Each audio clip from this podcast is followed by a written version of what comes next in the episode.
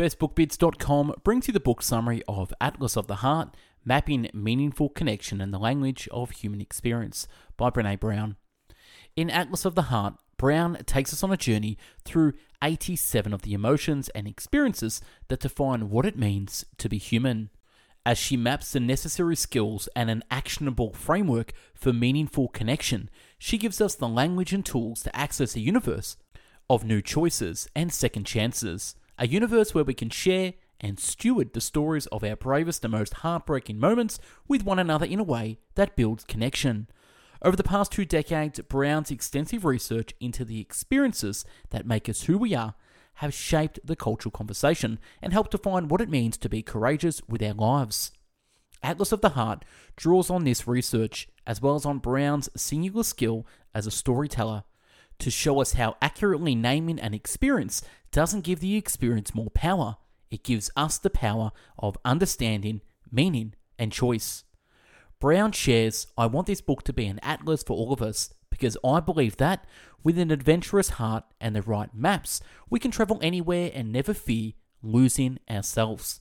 On with the book summary. Places we go when things are uncertain or too much. Vulnerability is the emotion that we experience during times of uncertainty, risk, and emotional exposure. In a world where perfectionism, pleasing, and proving are used as armor to protect our ego and our feelings, it takes a lot of courage to show up and be all in when we can't control the outcome. It also takes discipline and self awareness to understand what to share and with whom. Vulnerability is not oversharing, it's sharing with people who have earned the right to hear our stories and our experiences. Vulnerability is not weakness, it's our greatest measure of courage. Places we go when we compare. Comparison says be like everyone else, but better.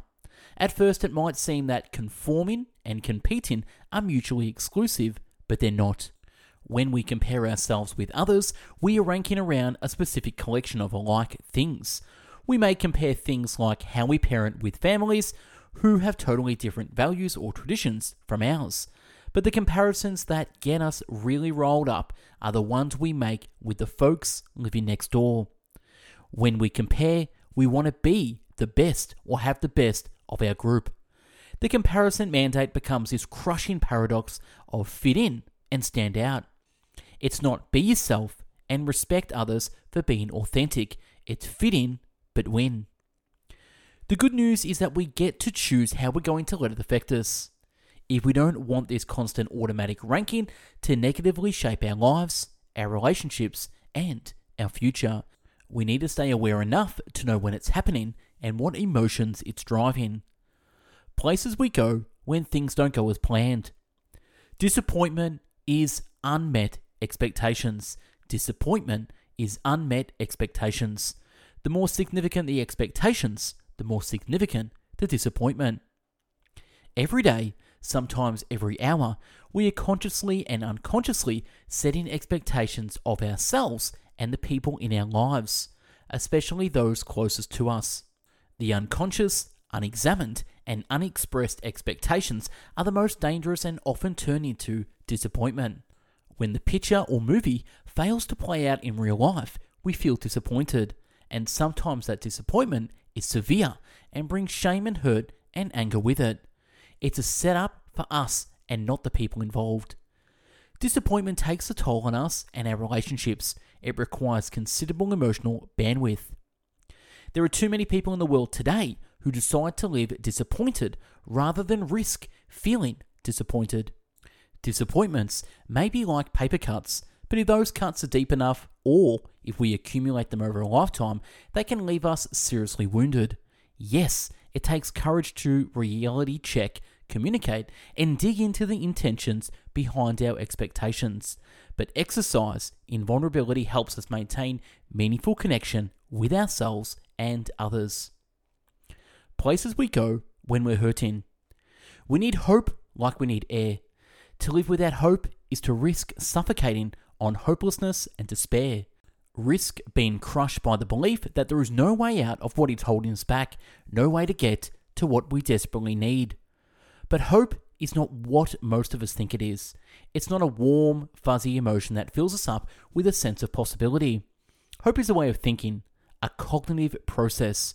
Yes, emotions play a role, but hope is made up of what researchers C.R. Snyder called a trilogy of goals, pathways, and agency. A trilogy of goals, pathways, and agency. Hope is a function of struggle. We develop hope not during the easy or comfortable times, but through adversity and discomfort. Hope is forged when our goals, pathways, and agency are tested and when change is actually possible. It's also important to know that hope is learned.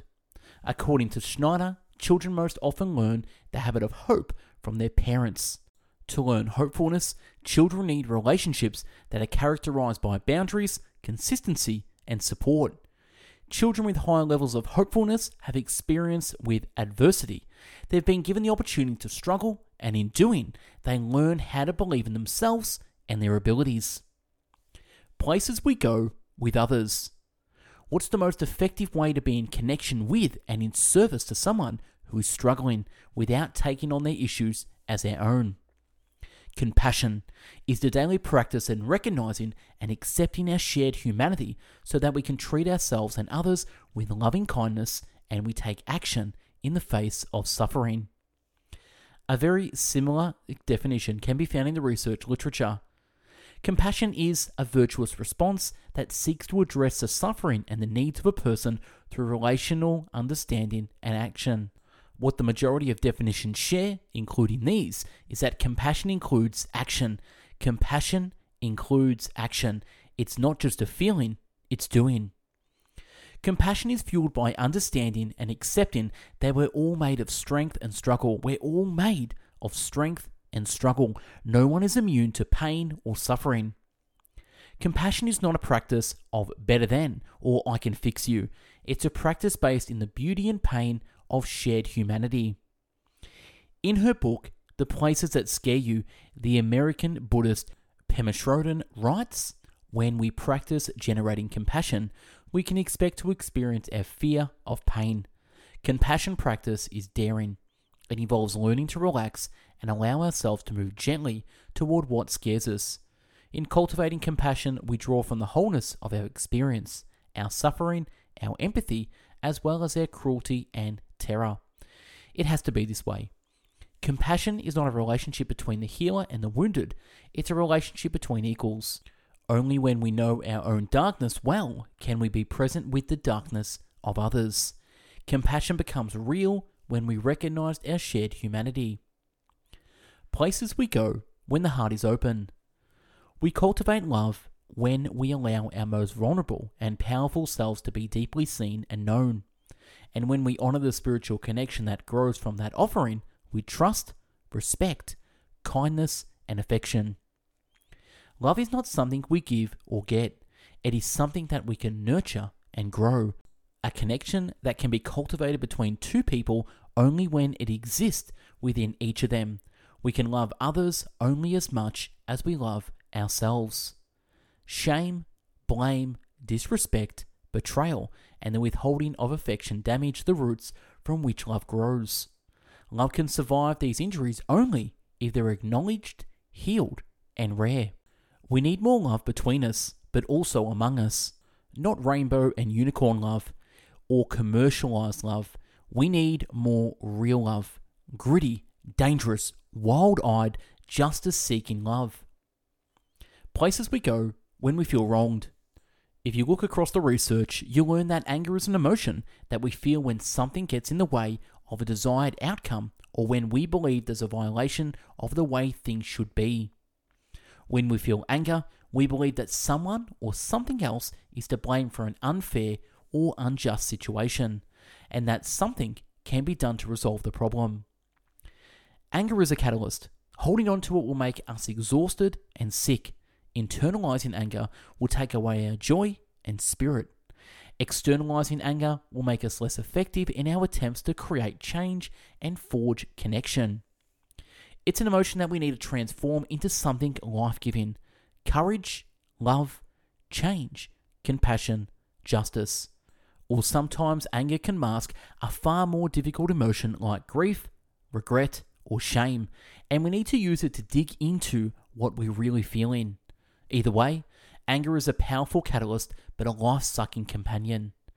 Anger in response to experiencing or witnessing injustice, pain, and struggle can be powerful catalysts for change, but by definition, a catalyst sparks change. It's not the change.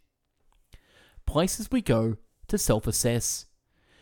Humility is openness to new learning combined with a balanced and accurate assessment of our contributions, including our strengths, imperfections, and opportunities for growth. What humanity isn't downplaying yourself or your accomplishments, which, according to researchers, is modesty, not humility. It's also not low self esteem or meekness or letting people walk all over you. The emotion of humility involves understanding our contributions in context, in context, in relation to both the contributions of others and our own place in the universe. It's different from pride in that we feel pride. We focus entirely on the positive aspects of a specific accomplishment, which can still be healthy and productive. The term intellectual humility refers specifically to a willingness to consider information that doesn't fit with our current thinking. People who demonstrate intellectual humility don't lack confidence or conviction. They may hold strong views, but they're also open to hearing other points of view. They're curious and willing to adjust their beliefs when faced with new or conflicting information. Humility allows us to admit when we are wrong. We realize that getting it right is more important than needing to prove that we are right. Pride can be good for us, hubris is dangerous, and humility is key to be grounded in confidence and healthy relationships. And that's a wrap on this book by Brené Brown, Atlas of the Heart. Comment on what you think. Like this video, let me know your thoughts. And if you want this summary in PDF format, click the link below to grab your PDF copy. We're on track to do 1,000 book summaries. Uh, we also have got a podcast show where we interview authors, so check that out as well. If you want to connect with me personally for anything like coaching, consulting, or anything at all, I can help. Click the link below and let's jump on a free 15 minute chat to get to know each other. Thanks for watching and listening. Have yourself an amazing day. Go out there and live from the heart. Take care. Bye bye now.